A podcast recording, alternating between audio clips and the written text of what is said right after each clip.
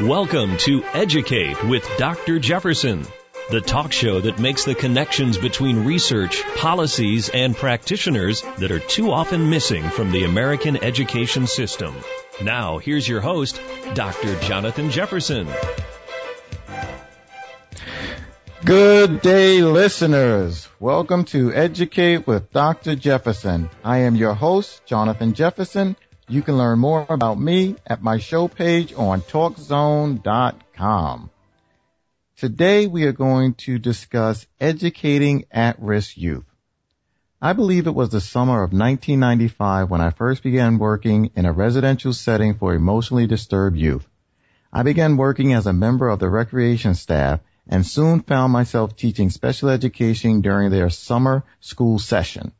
Something about these children led me to several years of involvement, training as a therapeutic foster adoptive parent and the adoption of my now 24 years young son. While in these residential settings, I gained training in therapeutic crisis intervention, also called TCI, and risking connection, a relationship approach to effectively reaching troubled children. My first guest, Elizabeth Power, is the CEO of ePower and Associates Inc. Her world consists of using learning to reduce the time, trauma, and cost of healing for everyone involved, the people who provide the services and the people who receive them. She knows the power of relationship as the central healing agent in recovery from overwhelming experience, especially those beginning in early childhood.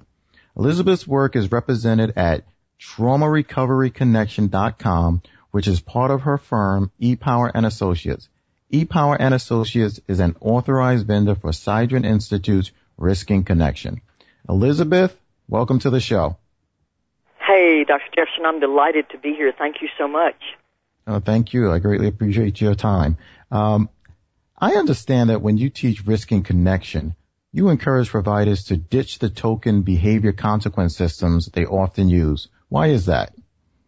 Well, mostly because few people use those at home. And every time we teach children an alternative mechanism that's not used in, in, in the natural environment of home, we're asking them to master another set of skills that, that aren't necessarily going to transfer. And besides, when we have a good, strong relationship with children, and especially when we have good, strong relationship skills, we don't need token economies to help us master those skills.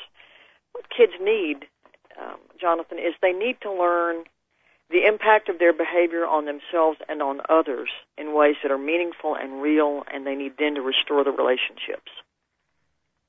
Okay, so explain to to the audience what risking connection is. For some people, this is the first time they're hearing this sure. term together. Sure. It's it's a it's a, it's a model of responding to people who've experienced overwhelming trauma, uh, overwhelming events ranging from abuse and neglect to medical crises, um, natural disasters, other events, but it started out primarily as focusing on child abuse and neglect.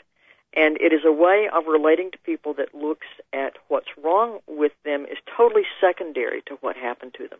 A child's behavior or an adult's behavior makes sense in context, and risking connection helps people comprehend how that behavior makes sense, how to relate to people in ways that reduce the um, the pathologizing it makes the healing easier for everybody. It's like, oh, I get it.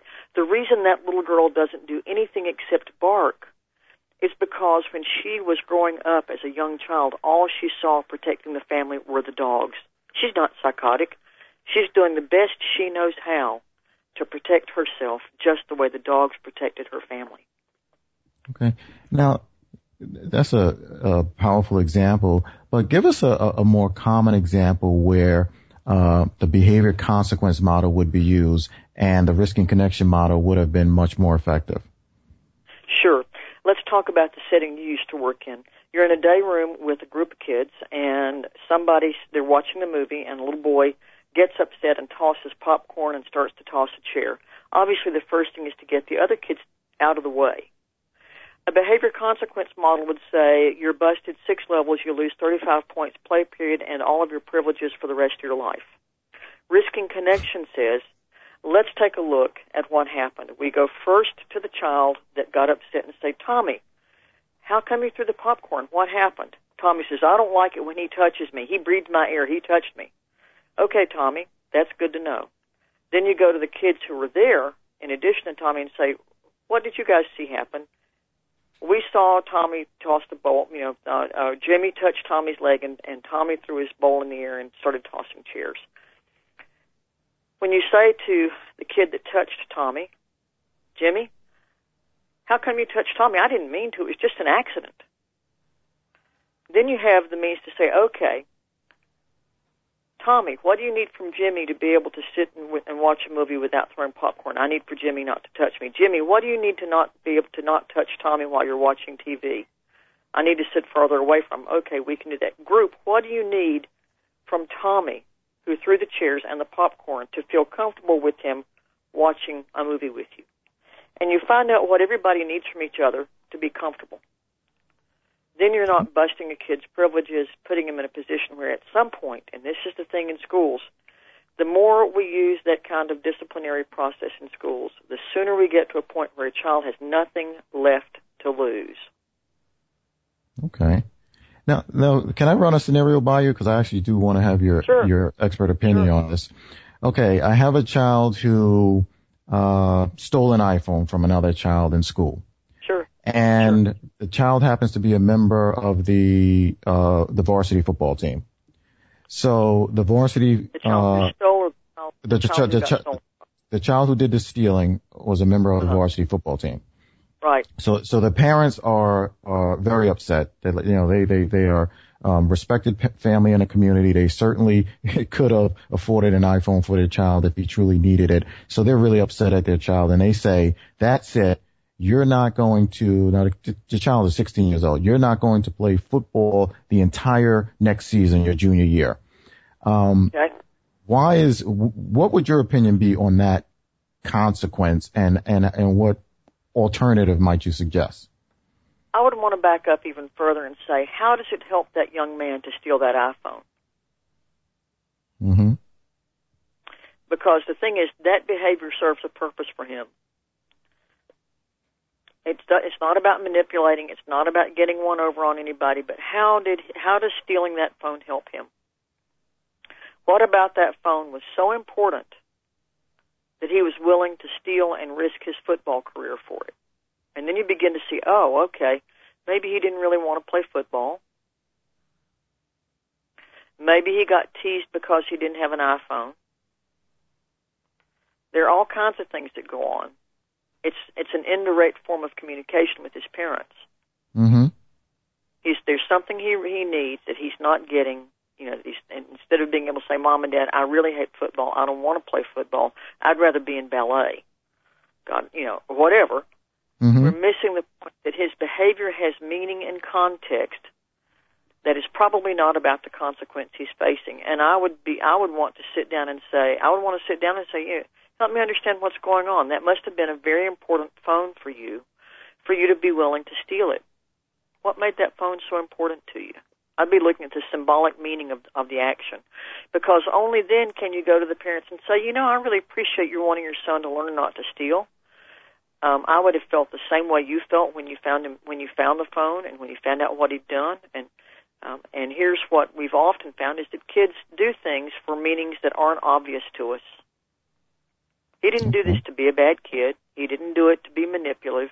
He didn't do it to to get one over on you. If he wanted to get punished, he could have just hit somebody on the football team and gotten off the football team, right? Mm-hmm.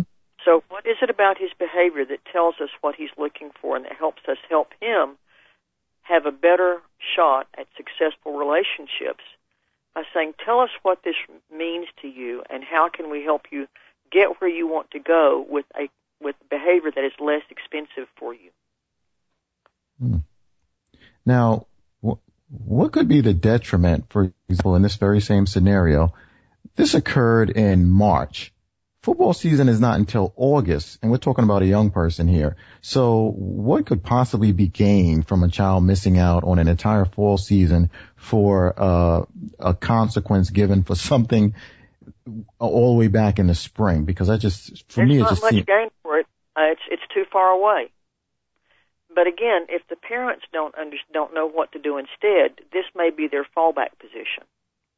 if they think football is that important to him, when really it may be that important to them because they may see it as this way to get a scholarship. Um, they may see it as proving his manhood and being manly. You know, what is the meaning of football to the parents?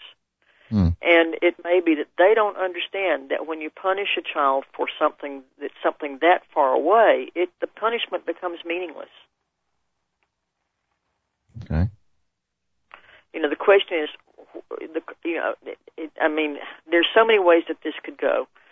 What is it about football that's so important to the parents? Did the parents push it? Did the kid push it? Why is you know? But what's what what's happening to these relationships, and what is he going to do instead of football that builds relationships that reduce the need to him have to steal to get a need met? Mm-hmm. Okay. Now, when I look at uh, risking connection, uh, because I was I was trained in risking connection. This was several years Right. ago, and I I thought, wow, finally something that is about people and not about yeah, con- yeah, and not about control. You know, I really felt the behavior consequence was the adults having the illusion of control, whereas the relationship was truly trying to build a child's um, capacity and also that the relationship was stronger than any consequence and the child would probably choose to make the right choice so as not to harm that relationship. Is that, did I get the right vibe from my You got- training?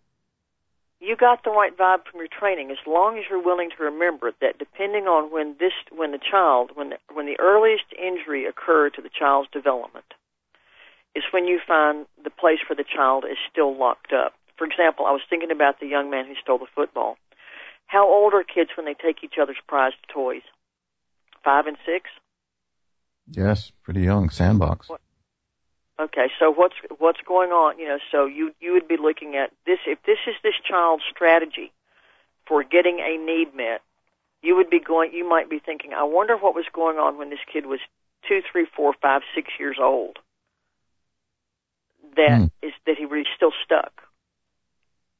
Because symptomatic behavior, problematic behavior, reflects a place where a person got stuck. I'll give you a classic example. What is the age at which kids get stuck doing fractions? So that's about nine or ten years old when they start that? nine or ten years old. That's correct. And so when you see an adult who has the ability to read numbers, that is, who is not dyscalculaic, yet who freezes up at fractions, can't can't whose math skills are stuck at fractions, even if they understand quantum physics, you're looking for you're looking at a child whose injury occurred around nine or ten years old. At least an injury, not necessarily the injury. Hmm. Does that make sense? Yes, it does. In fact, I I never made such a direct or heard someone make such a direct connection between the behavior and how far back in their development that they they may have been uh, received damage, if, if that's the right word, word to use. Yeah, here's a here's another one. Let's say that you have a child whose parents moved a lot between birth and three. The age at which attachment is really critical, especially the, the earlier part, the early, earlier, early part. If that child's parents moved a lot, maybe deployment, maybe homelessness due to the economic crises, maybe immigration, perhaps natural disaster, I could name any number of events right now that could cause a family to appropriately move between birth and age three without abuse or neglect coming in.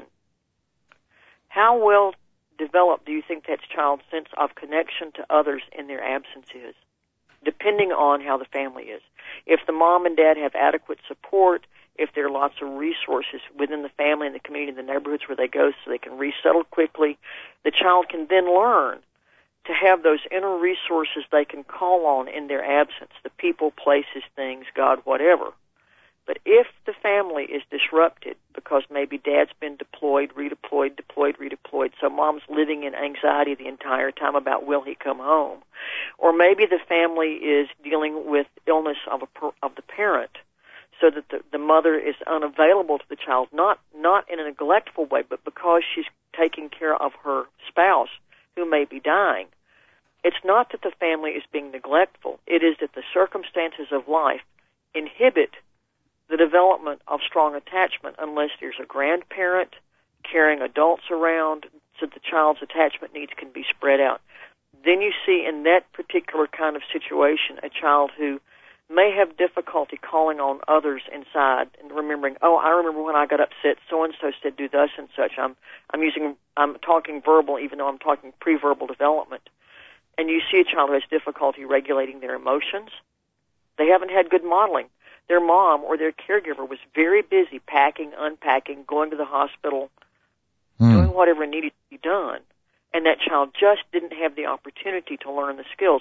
And if they were parked in front of a TV to learn those skills, I guarantee you they didn't get them. Yeah, that's, that's, a very good point. Elizabeth, this is great information and we definitely have more time to, to talk, but at this time I need to take a short break, but stay tuned. We'll be back with more right after this.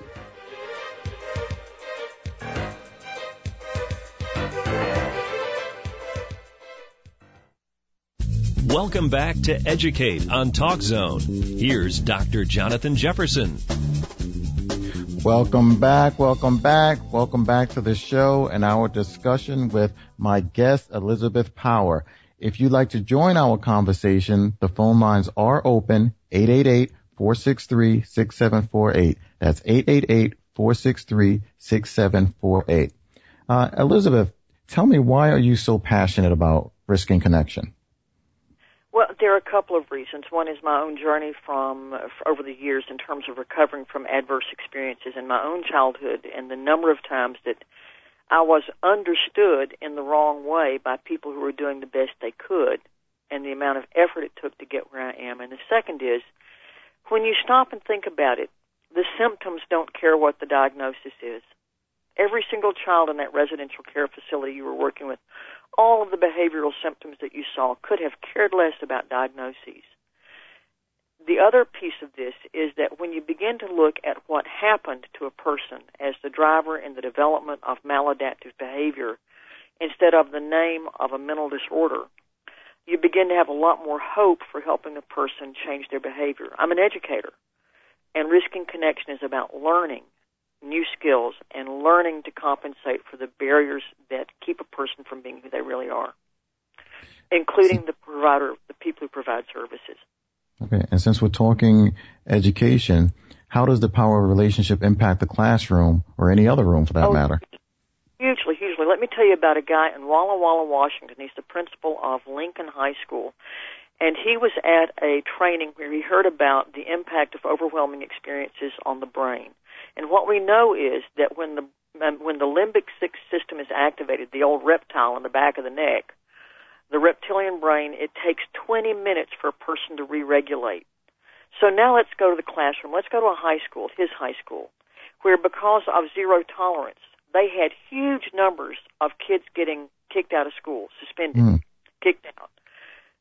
Now, when he taught his teachers, instead of going, we're out, to that kid to say, tell me what's going on, what's happening, and to let the kid have 20 minutes to calm down. What he heard was amazing. The stories about what was going on in children's lives that they were having to overcome to get to school, to stay in school, and to learn. And they dropped their suspension rate by 85%. Wow. They dropped their suspension rate 85% because they took into account that when kids go into fight or flight, or freeze, that is when the limbic system kicks in, they can't learn.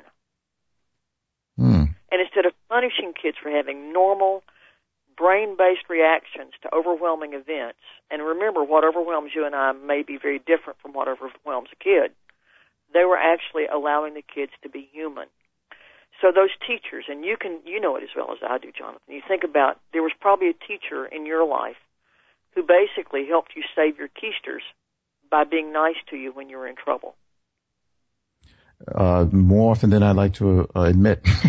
you go. So it is the teachers and the educators who have the day long contact with the kids who are struggling with sometimes classes that are too large, sometimes boards of education that don't get it, sometimes regulatory and, and, and curriculum requirements that are, in my opinion, somewhat crazy. Um, but it is the teachers who have the ability to help the kids recover and learn skills just by being more human and by being better at relating themselves. Um, you know, it's it's an amazing thing to me. I I am intolerant of almost every psychotropic medication, I had mm. to learn my way through my own history. Had to learn how to um, this risking connections, three self capacities, how to manage strong negative feelings, strong feelings of any sort, uh, was was something I had to learn. I had to learn how to remember those strong positive connections with others in their absence. And there's so many ways that we can do that. You know, whose whose pictures do you have on your cell phone? To whom do you have a special ringtone attached? Are you wearing clothes that somebody gave you? Jewelry that somebody gave you? Do you have a tat that's commemorative? There's so many ways that educators and everybody can can look at how to strengthen their relationships with others to help other people have a have a better shot at getting past the crazy little crises that that that we're that really impair kids' development. Yeah, and and I'm I'm glad you made that you brought that up because it was something I gained from risking connections about uh, the importance of of small things like you just mentioned, whether it's a keychain or a ringtone or what have you. And I remember my son, who I uh, adopted out of uh, the the very residential settings where we've been discussing. Um, I, I sent him away to, I don't want to get into too much detail, and I'm certainly not a perfect parent or wasn't a perfect parent, but I sent him to a parent choice school. And when he would come to visit or when he would come to my office, it was such a huge positive impact for him to see his picture in my office. You right. know, he kind of, he, he kind of, uh, yes, it's like, wow, he, he's sending, he's truly sending me away to this school because he cares, not because he doesn't want me or he forgot about me. And just seeing his picture in my, prominently displayed, he is a handsome kid, but it was probably displayed in my office. Um, I could see the, his, his be- behavior change. It's just his, almost exactly. like a glow. Exactly, because he knew that one small gesture it might be small to you, but to him it was huge. It, it was in his world. It meant he belonged. Mm-hmm. Now, now we always think of trauma as abuse and neglect. Isn't that what it is, or isn't it nothing more than that? Well, that's only that's a very small piece of it. Let's look at it from the child's point of view, from a, a, a, a person who's extremely short, extremely short. To that child, the child is utterly dependent on adults for food, for clothing, for shelter, and learns from the adults what to do when it when things get tough. What overwhelms a person who is two months old or four months old or six months old or a year may be very different than what overwhelms you and I, but we tend to put the adult perspective on it and not the child's. Let me ask you a trick question. It's not a trick question. To whom is a hangnail traumatic besides a 14 year old girl? The, the, the, the parent yeah. who has to take it out. the parent that wants to take it out. Yeah, well, are you overwhelmed to the point that you can't cope? Because a child has such lim- has so few limit has so few resources. When a child is facing medical um, medical procedures that it can't understand that are painful and scary, um, if the parent's not able to be fully present for the child and help the child learn how to soothe in that situation, it's going to be registered as a trauma. Any event can be traumatic depending on how the child processes it and who's there to support the child. And I'm not talking about sending kids out of their homes necessarily or to mental health facilities. I'm talking the everyday stuff of life. That kid who moved around a lot, that was me. We moved 13 times before I was two because my dad was in the military. Then mm-hmm. he had the nerve to die. Then I had a rare disease, was on phenobarbital for six weeks. Then my knees started dislocating by the time I was five.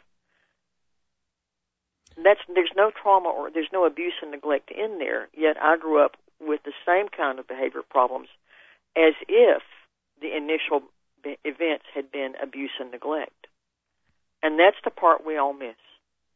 Hmm. So, so actually, it is very important to uh, kiss it and make it feel better, for example. You know, a, a child gets a bump yeah. or a bruise or a boo boo, to have a, a, a, loving adult there to kiss it and make it feel better, give them a quick hug. Yeah. That, that's, yeah. that's part of their development. That's an important part of their that's development. Exactly right. What kids learn in the first year, the kids make two million brain connections every day in the first five years of their life. And that's where all those neural, neural, neural networks are being laid down for compassion, for caring, for self-soothing, for knowing how to respond to themselves when they're in difficult times, for knowing how to respond to others, and for knowing how the world will respond to them when they're in trouble, when things are going badly. Um, that's why you know you might you might let a child wait for two minutes before you respond to crying, but if you wait much longer, they begin to think they've been rejected Mm. or that they're going to die. Mm. That's why a child is frightened by a dog behind a fence in the yard. You don't snatch him up by the arm and say, "You get away from that fence." If you hadn't been there in the first place, that dog wouldn't have barked. You stop and say, "Look, you know the dog's the dog's behind the fence. I'm right here with you. I'm going to keep you safe." That dog's just letting us know that he wants us to keep going. It's okay. You know, and, Hmm. and how those things get laid down in the first five years of a child's life drive how a child develops later on. And every time something so overwhelming happens that the child can't stay present, can't integrate the feelings, and can't make sense, this is all risking connection. Development stalls until that injury is healed. Okay. Well, excellent information. Uh, tell me what are three keys to relational healing?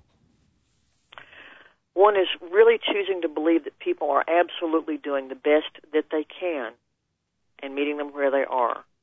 The second is to recognize that when you meet people as if they are truly doing the best that they can in the moment, it gives you compassion, which allows you to then understand how what's going on really makes sense in context. And the third is that if you take care of yourself in a way that is compassionate and loving and mindful, you have a lot more to offer other people. You can't give what you ain't got. Hmm. Very well stated. Very well stated. Um, if schools, if schools and others are interested in risking connection, uh, what should they do? They can contact me at epower at epowerandassociates.com or they can go to riskingconnection.com. They can check us out at traumarecoveryconnection.com as well. Excellent. Okay, we have been speaking with Elizabeth Power, CEO of ePower and Associates Inc. To learn more about her, visit epowerandassociates.com. To learn more about the important work she does, you can visit traumarecoveryconnection.com. Elizabeth, thanks so much for joining us. Thank you so much for having me. I appreciate it. I definitely would like to speak to you more. Indeed, give me a call. Will do. Stay tuned because our next guest will share with us how she teaches children who were born angry.